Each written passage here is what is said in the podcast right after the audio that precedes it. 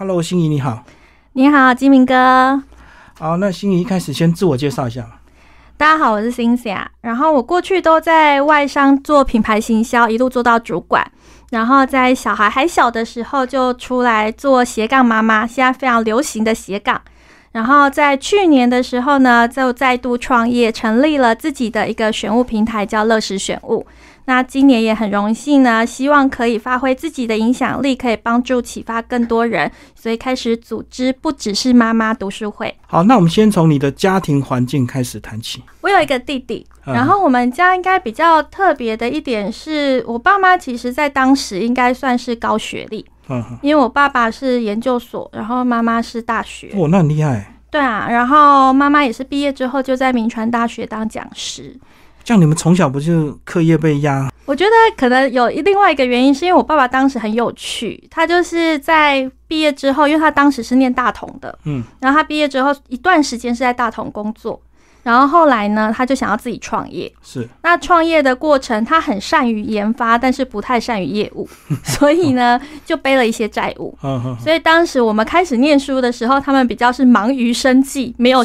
闲暇可以管我们，所以是家道中落嘛？对，但是教育对你们还是有一定的要求吧？应该是我妈妈是对于小孩的个性，她比较是适性而教，嗯，所以像她觉得我就是放牛吃草，其实没有什么关系，我会自己把功课该做做完啊，然后测验卷做完，我自己没有安全感，可能会再做一份，对，那她就不不太理我，是，但是像我弟弟是他会想要先玩，嗯，就是觉得哎什么想要东摸摸西摸摸，他才会去想。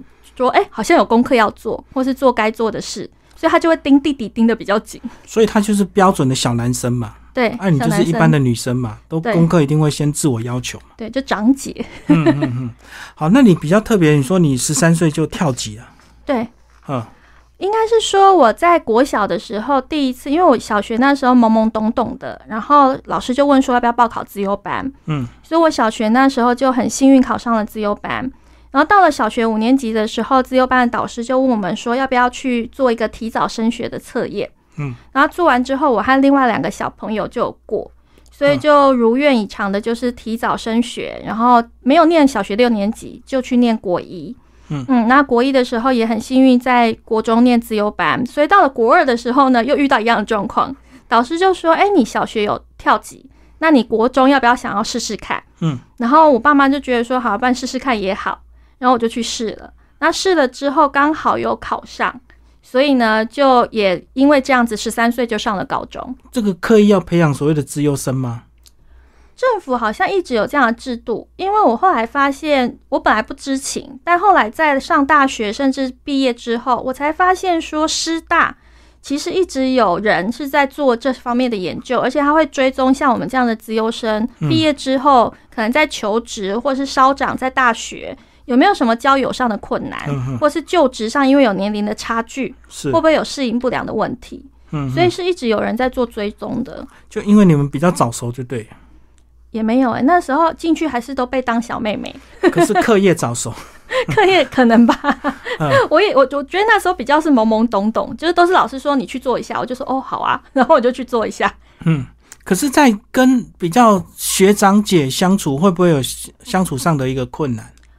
嗯，女生好像还好，因为女生本来就比较早熟。嗯，可是像我弟弟也是一样，是提早升学两次，他当时真的比较有困难。我就有发现他变得比较沉默。对，因为他年纪比较小嘛。嗯，然后男生可能又比较晚熟。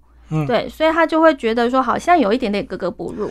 而且这个本来班的人会一直拿这个来说嘴，就是哎呦你们是自优生对不对？然后你就会有一些无形的压力这样。对啊，而且他承受压力又更大，因为他刚好跟我的导师都同样，所以老师会很容易说啊，你不是那个谁谁谁的弟弟吗？那你姐姐怎样？你是不是应该要怎样怎样怎样？所以你们从小感情就不好，对不对？比较疏离哦，因为他一直被你拿去跟他比较，就对他很受伤。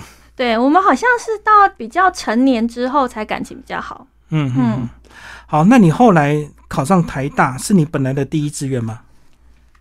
这有点复杂，因为我后来发现，我爸妈是非常重视教育的爸妈，可能跟他们自己本身高学历有关系。然后他，我爸爸在我很小的时候就曾经跟我说过，他觉得念台大很好。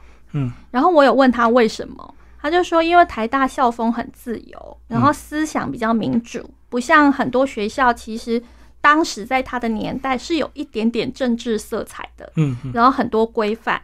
台大相较起来是比较开放的，嗯，所以他那时候就跟我说，如果你要念大学，那尽量就是看能不能上台大。啊，如果不行的话，他就会下一句会说，我们家也没有钱让你上私立大学，所以你就拼国立大学好了。嗯嗯，好，所以台大自然就变你的第一志愿。对，就是耳然后那濡目染。科系嘞，科系没有一定哎、嗯，只要台大就好。嗯嗯，对，所以那时候我觉得在考联考的时候，历经比较多是我不知道这些科系是在干嘛的，嗯然后我不知道要选哪个系，然后那时候就用落点看我的落点落到台大的哪个系，然后就进去。嗯嗯，所以你那时候第一次考大学就很顺利，就对。即使是你是这个资优生跳级，对，算蛮顺利的。嗯，就是有上自己想要上的系所，然后刚好我觉得进去之后也蛮适应的，然后的确也交到好朋友。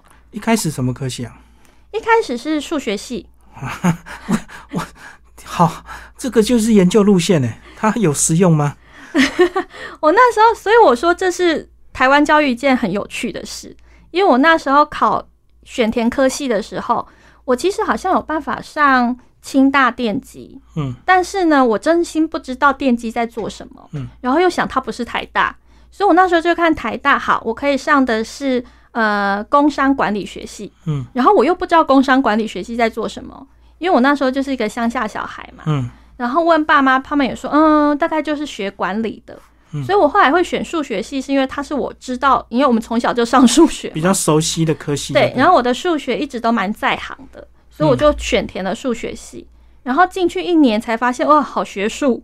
所以我后来很好笑一点是，分数上得了工商管理系，但我是转系进去工商管理系的。所以大二又转过去，对，大二转过去，顺利的念完，对，就顺利念完了。然后硕士班是清华。对，嗯。硕士班那个时候是，我觉得这也是一个很有趣，因为我从小就是，我后来归类叫做自己是乖宝宝，嗯，就是我到了大三的时候开始学做专题，是，然后我的专题指导教授他当时是工业工程的背景的，嗯，然后他就说，哎，你对数量分析很擅长，那如果你光走商管，其实有点可惜，你要不要走比较管理但是偏数量方面的？嗯，然后我就问他说，那要走什么领域？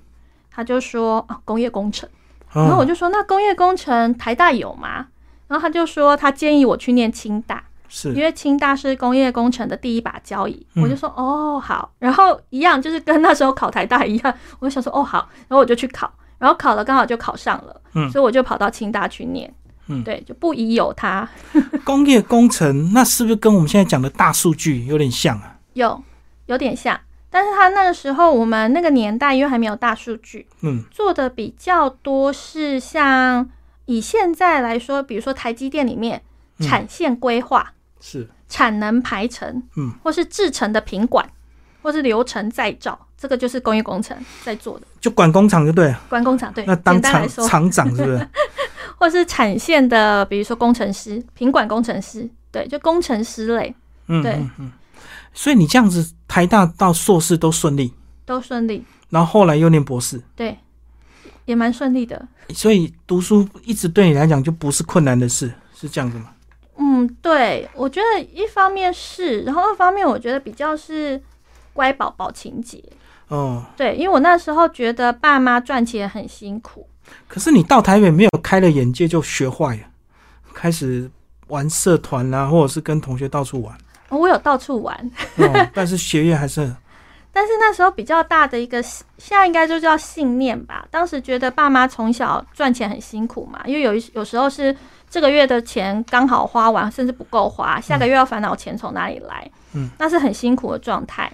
所以我那时候一直希望自己可以做一些符合父母期待的事情，嗯，然后让他们可以放心，或是甚至可以让他们好像出去跟亲戚朋友的时候，不会因为没有钱被看不起，然后他们会觉得好像很骄傲。嗯，对，所以就会一直循序渐进，是走比较主流的道路。所以你都是靠奖学金跟学贷嘛，奖学金，嗯，对，所以没那时候不需要打工就对了，有，我有打工。我从大学开始就半工半读这样上去。打工是兴兴趣吧，不是缺钱吧？是缺钱，是很缺钱。可是不是已经有奖学金了吗？对啊，但是那时候领的奖学金就是不够多啊，因为我那时候给自己还是要生活费就对。对啊，给自己目标就是不想跟家里面拿钱。那你这个半工半读是指跟课业有关系的，还是纯劳力的？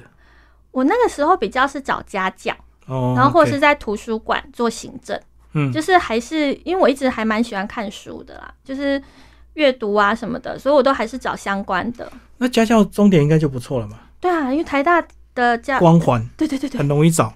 时薪很高，就是如果小孩要恶补，就会找台大的学生去家教。对，而且因为就会你知道用过去的背景，说我曾经跳级两次啊，又念两次自优班啊，所以时薪就在往上垫一下。对，所以你确实也有找到你教学的方法吗？对，因为我自己有发现，我自己蛮善于去做整理跟归纳的，所以功课很烂的都会被你改造。他们至少会不那么讨厌功课，然后成绩有进步。嗯，但是他不会变很好，反正至少有进步，家长看到就对，对对对，就一直买单，对，而且他们就会包红包啊，所以我就那时候觉得说，哦，还蛮好的，是指那个重要的期中或期末考很好就包红包，对，还是三节过年过节，有时候三节他们就会拿家里面的一些礼盒啊什么的，就觉得说穷学生啊，然后我就常常都跑来跑去嘛，他也知道我可能一下跑中和，一下跑景美什么的，所以他们就会。请我留下来吃饭，或者是有一些礼盒，就会分给我。是对。好，那回头来讲，你这个回到台大念博士班，呃，一样是工业工程。嗯，都这么生硬，可是你工业工程硕士不是念过了吗？对啊，我那时候硕士本来就想要毕业出去工作了。对啊，你不是那时候不是要赶快帮忙家里？硕士也够了吧？我那时候就的确是已经找了工作，嗯，然后但是就意外的接到了我博士班的指导教授一通电话，我到现在都还是觉得他是一个。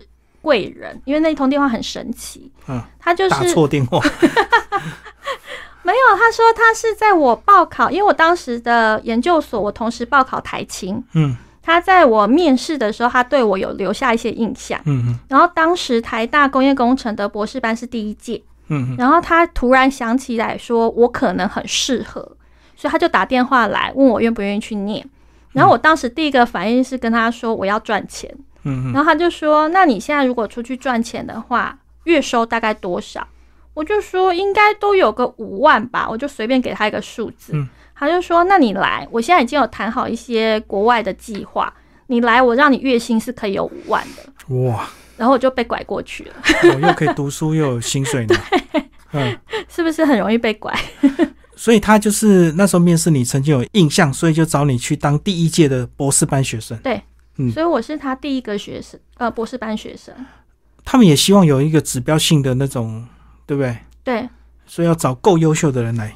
对，因为接下来第二届以后就会比较好招生。不是一届不如一届，第一届是标杆就对了。没有没有没有，要越来越优秀。嗯，好，那博士念完，有些人就会出国了。对。所以你就是选择进入职场。对，因为那个时候博士念完有几条路嘛，一个就是出国，嗯，那另外一个就是博士后，嗯，然后或者是到学术研究机构，基本上都继续做学术研究。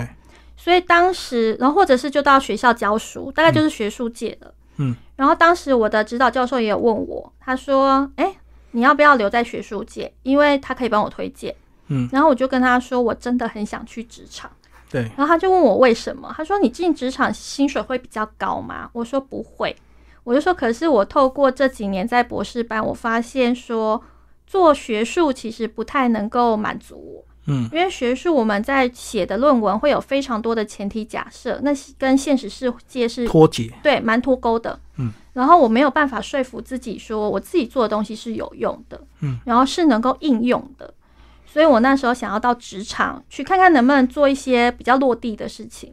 等你读书也念得够久了，也想好好去接受挑战了。对，嗯，所以我那时候就想说，那我想要到外面的世界看看。进入职场顺利吗？因为这个光环应该很容易找到工作吧？没有，很难。很难的点有两个，第一个是我当时在找工作的时候，金融海啸才刚过去，是二零零九年。哦，是。所以非常惨，就是职缺本来就没有那么多。第二个，我最常在职场面试遇到第一个问题是：你都念了博士，为什么要来业界？嗯，然后他们最大的考量是怕你眼高手低，因为你的学历可能比你的主管好，所以你的主管会怕说，如果你顶着这样的学历，他会不会喊不动？那你不是就找适合博士的工作了吗？不能够这样子吗？其实是可以，可是那时候就一直有一种觉得说，怎么可能找不到？怎么可能？我都说我愿意拿一般的薪水，就硕士班毕业的薪水，然后我也不会让你喊不动，然后我愿意加班，什么都愿意，为什么还会找不到？一开始是不是也是你找的这个科系跟你的这个学科不一样？对，因为我一直以来就是想，我那时候觉得我想要做更落地、更生活化的。你想要去验证嘛？对，所以我就去找了行销相关的工作。对啊，那跟工业管理好像没什么关系。对，离得比较远。所以就是，当然，我现我后来当过主管，我就会理解说公司方会有很多的考量。所以你想过，如果你是行销博士，会不会就容易？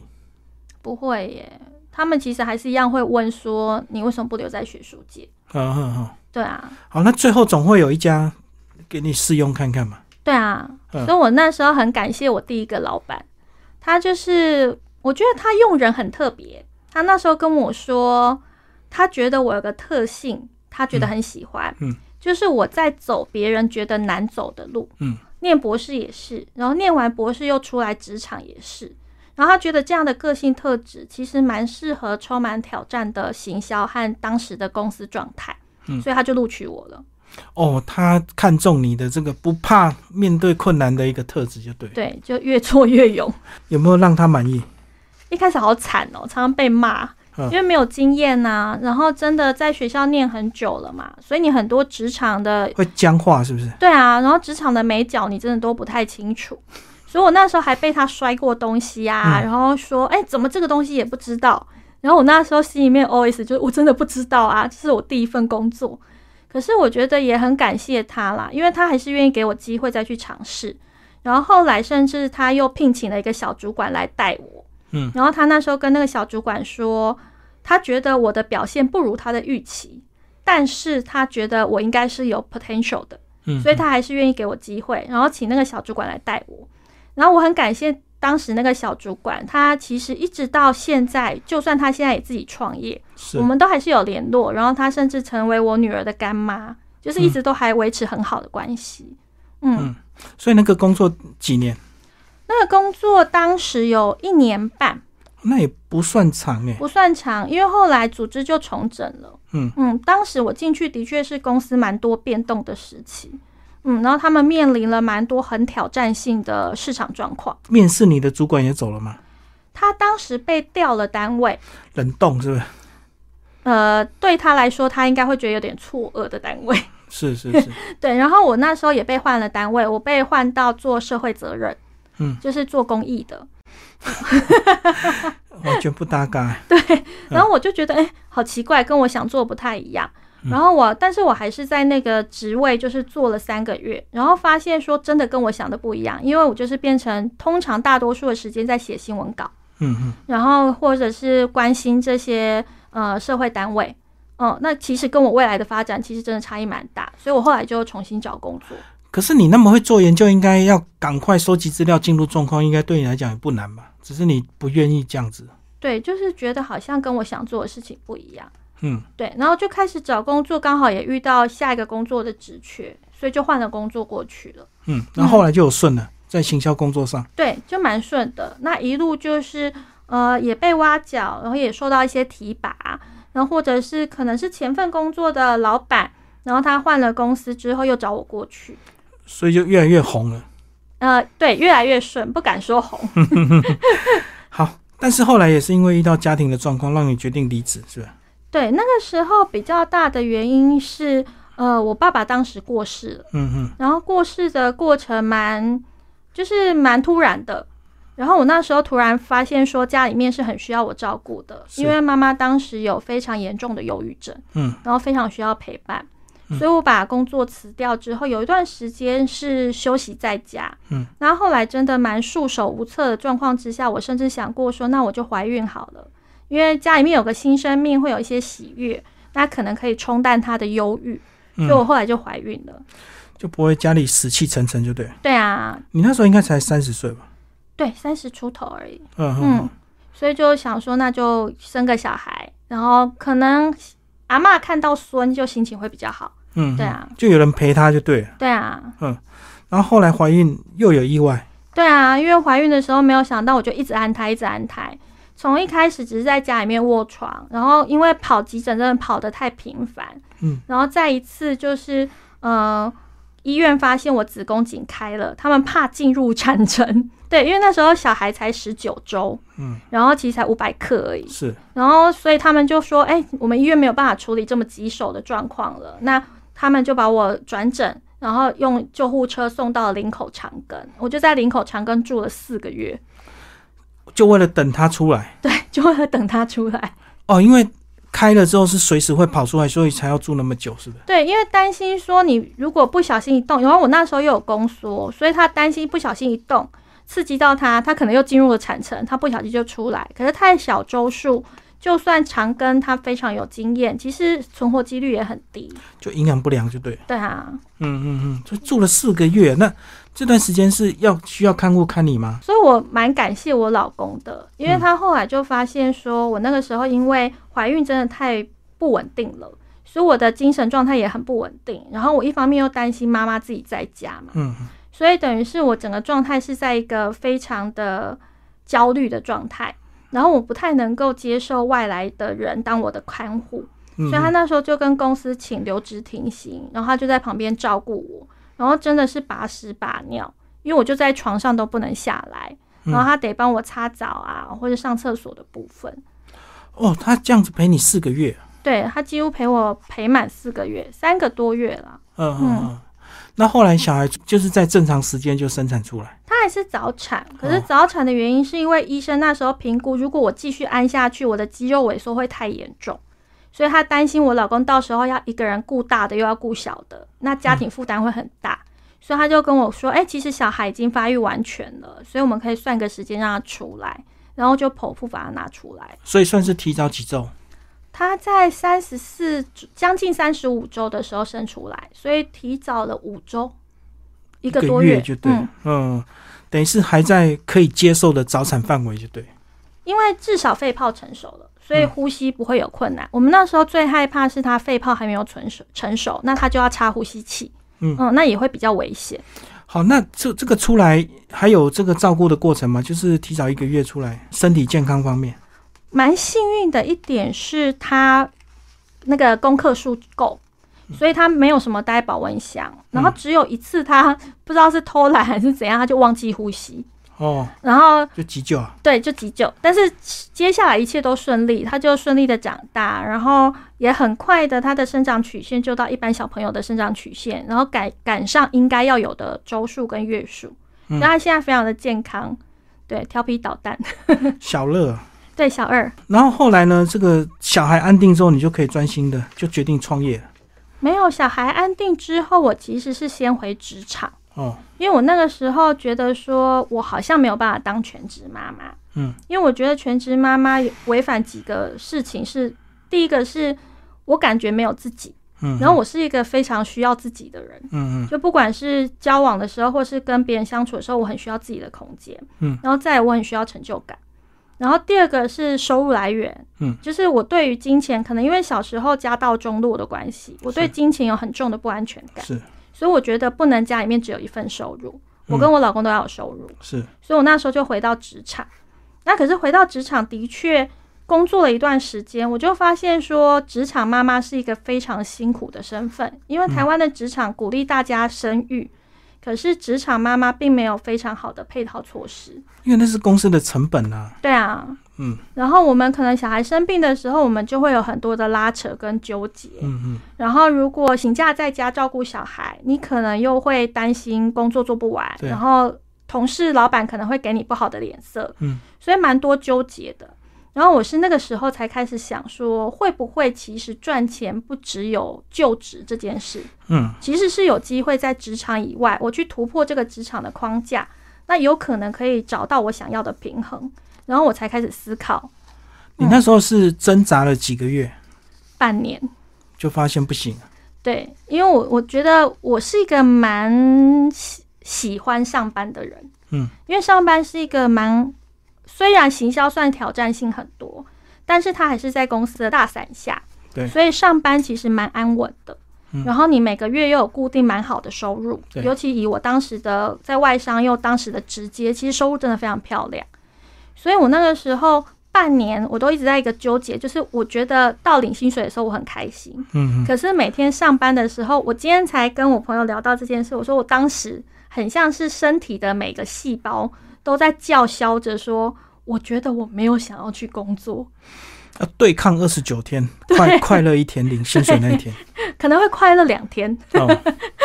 后来就觉得说，好像这样子不太对，因为我那时候印象非常深刻，有个画面是我每次回到家要开家里面的大门的时候，我都要深呼吸，然后把那些坏的情绪或是心里面那些阿杂的感觉，想办法先消化掉、排掉。嗯，因为我不想要我还很小的女儿。发现妈妈身上是有一些异状的，排在门外。对，然后进去我就要很开朗、很开心的说啊，宝贝，妈咪回来了，然后去抱她。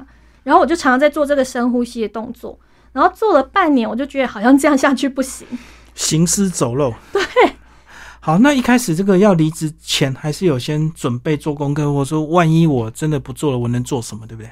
对我其实是多方去了解大家都在做什么，嗯，然后我是从那一刻才。开始不只是埋头苦干，我开始抬头看看其他人到底在做什么。是，然后我发现我身边有些朋友他在经营 FB 社团，嗯，有些人在做代购，嗯，然后有些人自己创业了，然后有些人好像在做那种 freelancer 接案啊，然后顾问相关的工作。我就一个一个去问他们为什么要做这个工作，做这个工作事前准备是什么，嗯，有没有什么成本，会不会遇到什么困难？然后他觉得最辛苦的地方是什么？我就一个一个去访问，职业调查。对，想要知道到底自己可以做什么。然后就调查一轮之后，我那时候其实遇到一个很绝望的状况，是我发现每件事情跟我想要的好像都有一些冲突。嗯，因为我那时候很想要的是我可以边陪小孩，然后边有收入。可是这些工作代购要飞，创业成本很大，然后风险很高。对，然后 freelancer 其实要跟着客户跑。嗯，所以收入不稳定，然后有可能他我的时间是跟着客户的时间跑，所以我不一定能够陪小孩，所以这些东西跟我的初衷好像很违背。嗯，所以我就开始找看有没有其他的可能性，就变团吗？对，就是我是从斜杠创业开始的，然后那个时候因缘际会就发现我在博士班的时候的一个硕班学弟，嗯，他加盟了一个社群电商。所以我就去问他说：“那这件一样嘛？职业调查这件事你怎么做？能不能做？成本多少？最大的困难是什么？我适不适合？”我就把所有东西问完。那问完之后呢，我也没有马上开始，我就还是评估了一下，然后觉得这件事情到底可不可行。然后后来我觉得会推我进斜杠这件事情，就是白天有工作，晚上还是做其他事，是因为某一次在公司真的加班到太晚，太崩溃。然后我印象很深刻，那个画面是我哄完小孩睡觉，我进到自己的电脑间，然后面对着电脑开始点发票做报告的时候，我就突然间崩溃大哭。嗯，然后那一刻我就马上传讯息跟我学弟说，不管是什么，反正成本这么低，我想试试看，又不用离职。对，然后我才开始就兼职做电商就对。对，兼职。嗯，然后。我觉得也还好，这样就是我觉得任何我后来都发现，因为很多朋友会问我说怎么有那个勇气，那我后来发现其实是没想清楚，但是有的时候体验会带来感受，就意外对意外，嗯，然后有的时候跟不明的机会 say yes，其实反而会为你开一扇门。好，所以后来你才会有自己的这个电商选物，对不对？对，我是到兼职到。两年前，嗯，然后我两年前之后离开职场，真的跳脱了职场的框架。可是全职就对，对全职，嗯。然后一开始还是全职经营那个加盟电商，是。可是我后来发现自己有一些些，就是一样，你的人生会有些时候让你觉得卡卡的，不太对劲，嗯。然后我就回过头去看，发现我又出现了一个不太满足于现况的状况，就是规则都他们帮你定好了，对。然后我想要做点自己。原创的事情就不行，因为你是加盟。对，嗯，所以我那时候想到说，那如果我要做自己原创的事情，我得怎么开始？是，然后我就开始盘点身边的资源。我发现，因为加盟电商的关系，我手边有了一票厂商，他们当时都想要跟这个电商平台合作，嗯，但是因缘际会没有合作成功。对，那我把这些全部盘整起来，它其实可以成立另外一个平台，然后就成为那个平台的厂商，就把那个被淘汰的厂商全部全部集结起来。对啊，复仇者联盟。对，而且因为这些厂商，我之所以会过了两年都还有联络。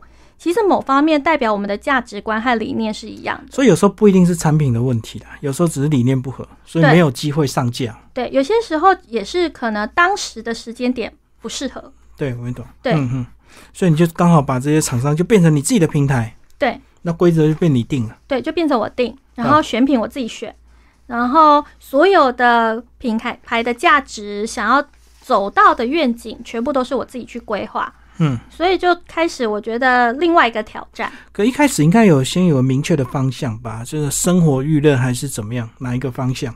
我那时候很单纯的想法是，因为我是为了女儿才想要跳脱职场框架。那我一直以来都非常的爱我的女儿，我是个女儿控非常严重的妈妈。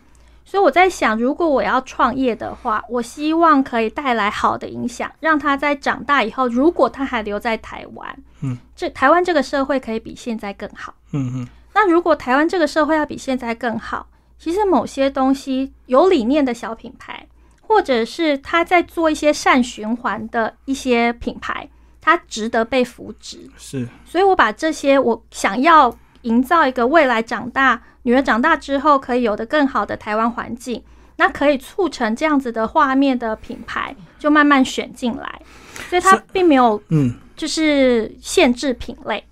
所以你不会去找那种大量生产的廉价东西，是要有故事的。对，要有故事。嗯，对。所以我的朋友都说我很容易被故事打动，我就说，因为如果你连故事都说不出来，你没有自己的信念，那你的品牌走到最后其实就是沦为价格战。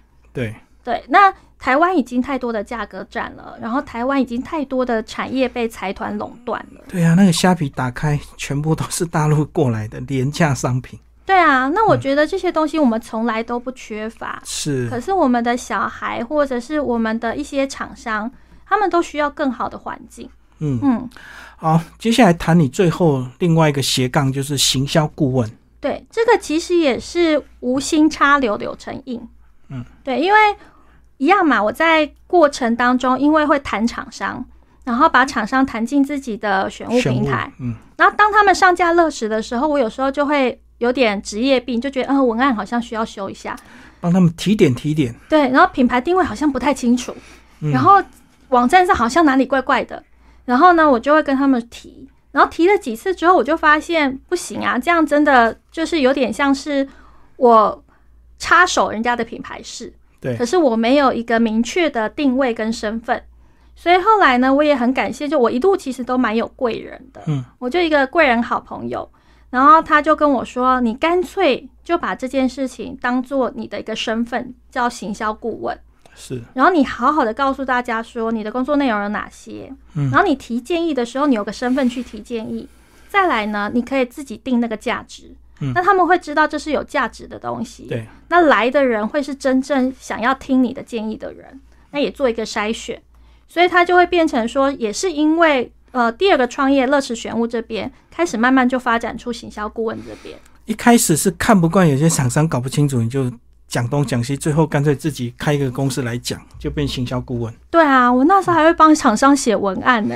那一定有一些具体的成果嘛，才会被信任嘛。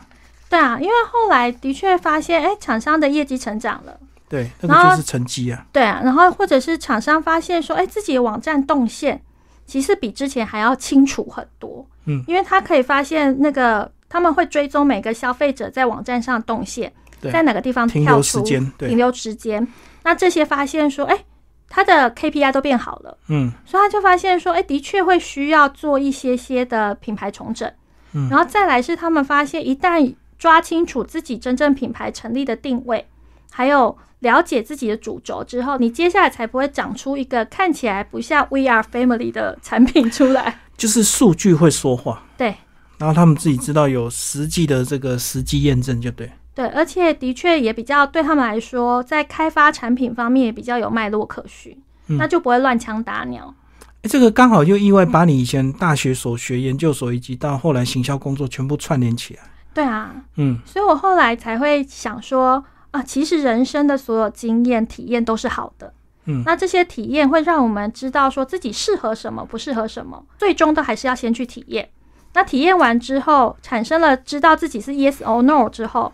就会找到自己的方向。对，那一旦方向往前之后，所有前面的体验都可以再整合起来。对，包括你有女儿，以后搞不好也会变教养专家，对不对？对啊，我现在好喜欢写亲子育儿文哦，就跟他互动的很有乐趣，也很有成就感。对啊，然后我身边的朋友也好爱看，是对他们很喜欢问我一些育儿的问题。嗯嗯，因为他觉得你的博士背景应该可以 找出一些专业的答案吧？对啊，嗯，而且因为我跟我女儿其实。会花蛮多时间是在沟通，我们比较像是朋友。那通常我身边的朋友就会觉得说，哎，其实小朋友是可以沟通的，他不是下指令就好。对，那怎么沟通？你怎么样让引导他成为他适合的样子？